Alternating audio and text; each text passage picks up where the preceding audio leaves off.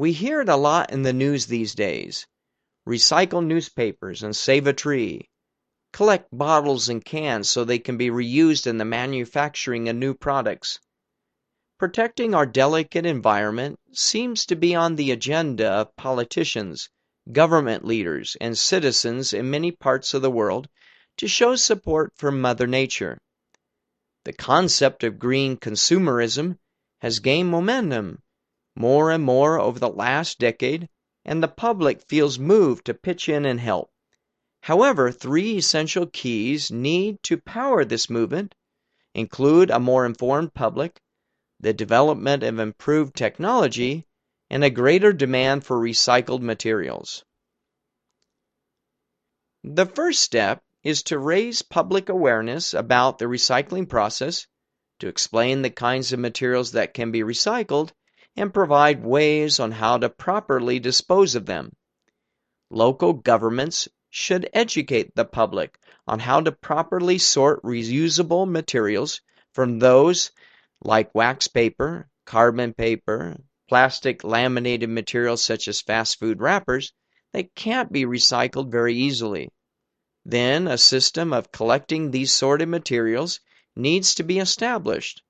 The public interest might be there, but soon may wane if there isn't a system where they can take these materials to be recycled. Sometimes we become complacent when it comes to recycling, but when you speak in terms of actual facts and figures that everyone can understand, people become more cognizant of the problem. I remember reading one time that the energy saved from one recycled can provides enough power to operate a television for three hours.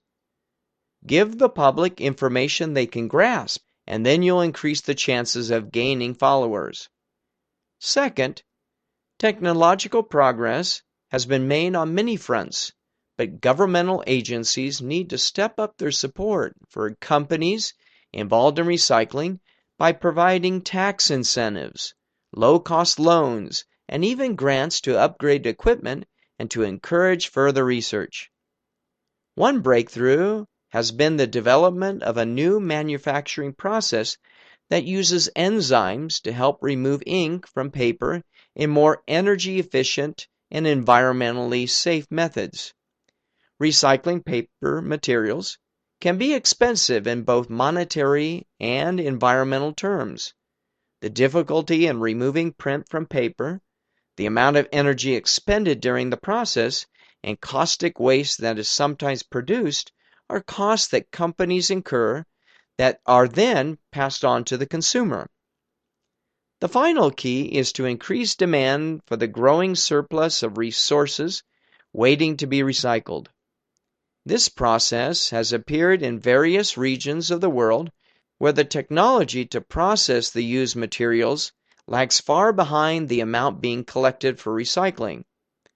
There may be a great outpouring of support, yet the great stumbling block to implementing the second stage of this plan could be impeded by the corporate sector's inability to find commercial enterprises interested in using recycled goods, especially when the cost exceeds those of virgin materials.